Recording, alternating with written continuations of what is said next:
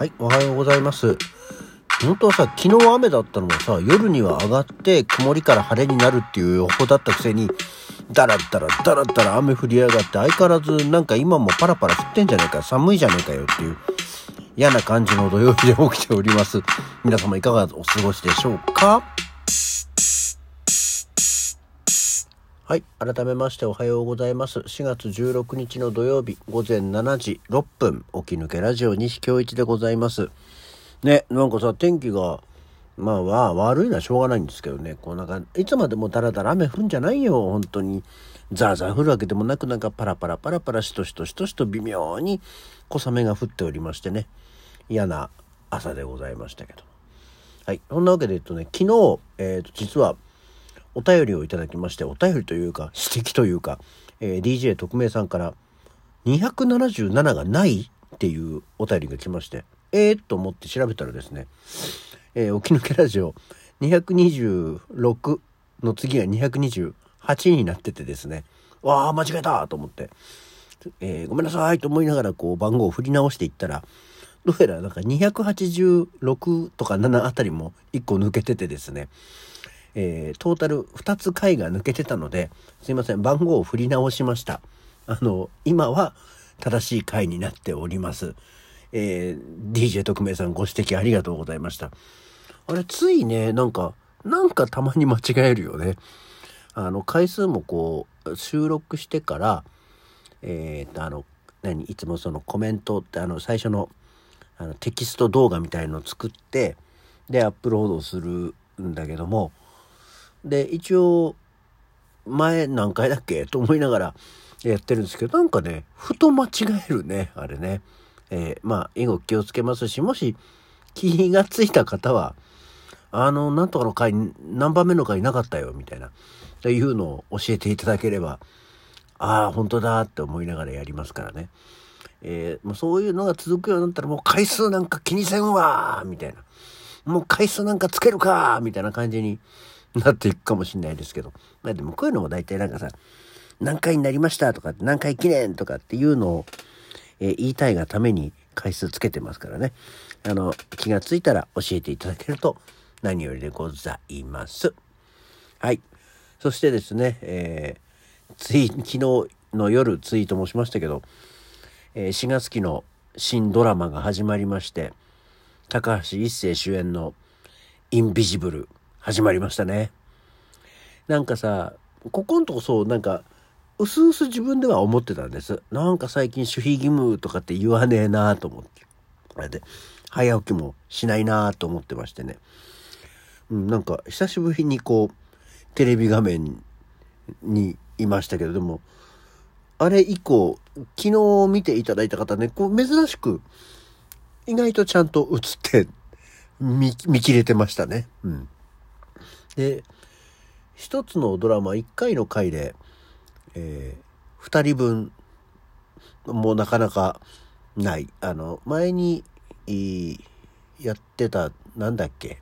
花束みたいな恋をしたじゃない。えーあ、婚姻届に判を押しただけですがか。あの時もですね、あの、後ろを通りかかる社員3人分とか4人分とかやったんですけど、まあ、基本的にでも、後ろを通りかかる社員っていう大きなカテゴリーは変わらぬままやってましたけど、今回はね、全く人が違うので、え2箇所ほど見切れていたので面白かったですね。えー普段はよく見逃すうちの奥さんたちと、まあ、一緒に見てたんですけど「ああ本当だ見えた!」みたいなことを言って、えーおりましたのでまあそういうことが、まあ、今後もね今後はまだ本当にだからそれ以降守秘義務の現場に出ていないのでしばらくはあまりないと思うんですけどね、えーえー隙があったらなんとなくまた見切れていきたいなと思っております。さあ、そんな今日は何の日？あの、意外と自分にとってそこを抜いちゃ、抜いちゃダメっていうか、紹介しなきゃダメじゃんあんた、みたいな日を抜かしがちな私のこの今日は何の日なんですけど、たまたまね、今日は、おお、そうじゃんっていうか、そうなんだっていうのがありまして、今日はですね、4月16日、チャップリンデー。チャップリンデーっていう、そんなデーは、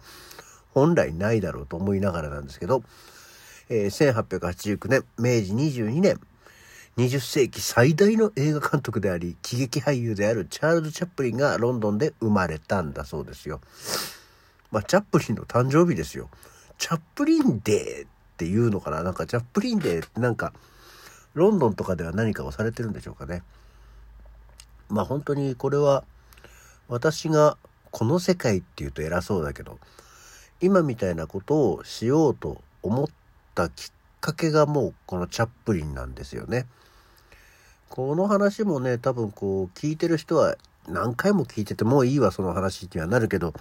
ラジオではしてないだろうからまあちょっとお話をしますと、小学校2年生の時に夏休みのあのちびっこ映画大会みたいのがあったんですね。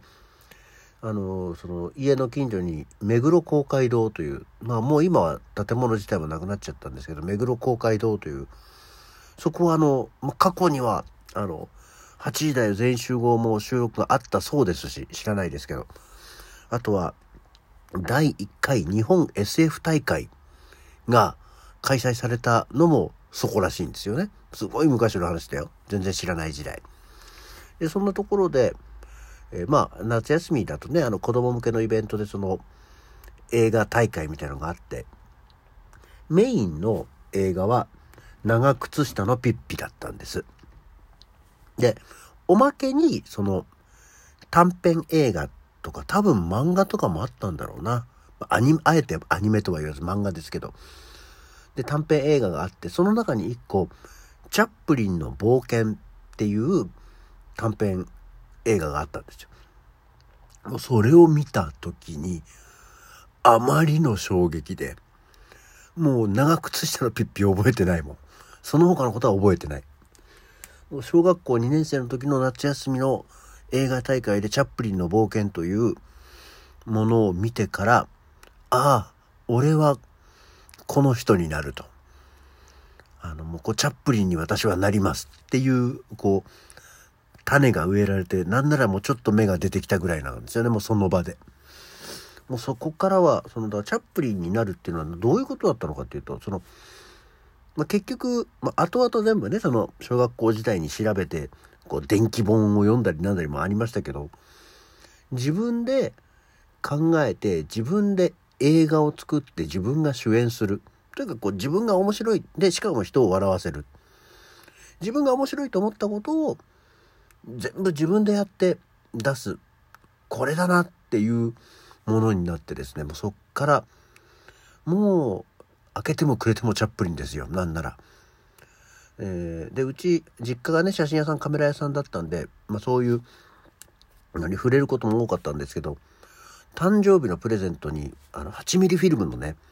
チャップリン、まあ、いわ今でいう映像ソフトですよ。DVD でも、ブルーレイでもいいんですけど、そのこれは8ミリフィルムで、チャップリンの8ミリフィルムを誕生日でもらったりしてね。で、あと、写真集も、写真集だよ。2冊ぐらい買ったりしてね。で、お年玉もらったらレコード屋さん行って、チャップリンのモダンタイムスのサントラ版を買ったりね。で、図工、小学校の図工の時に版画、自由課題の版画を作る時に、チャップリンのこう肖像画を彫って、なんか、銀賞ぐらいをもらったりね、みたいな感じがありまして。で、たまたままあ好きだった金ちゃんもチャップリンが大好きみたいなものがあったりとか。で、あの NHK でね、フランキー堺とかが吹き替えをやっている、あの、チャップリン劇場みたいのもよくやってたし、で、たまたまリバイバル映画ブームで、映画館ってそのチャップリンの長編を、ビバ・チャップリンシリーズっていうのがあって、えー、もう連続上映をするっていう企画がある時代だったんで、たまたまなんだけどね、運がよく、すごくたくさんチャップリンの、あのー、作品に触れて、あの、いわゆるモノクロのスラップスティックコメディというのが、まあ、大好きになったもう本当にきっかけがチャップリンですよ。うん、まああのゆくゆくそのいわゆるサイレントスラップスティックのコメディっていうのに裾野を広げていっていくとまあだんだんねいろんなえー、俳優たちコメディグループっていうのが見えてきてですね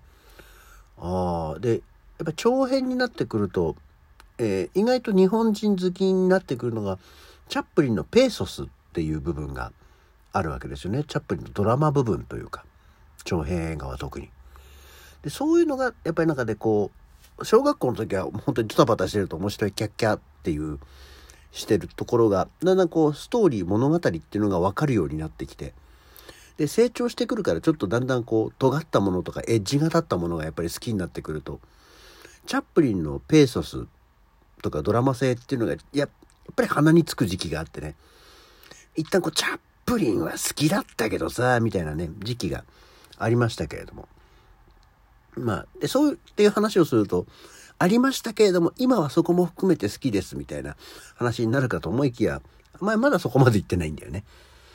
でも結局とにかく演じて人を笑わせることがしたいって思ったのがチャップリン。今日お誕生日おめでとうっていう感じでございまして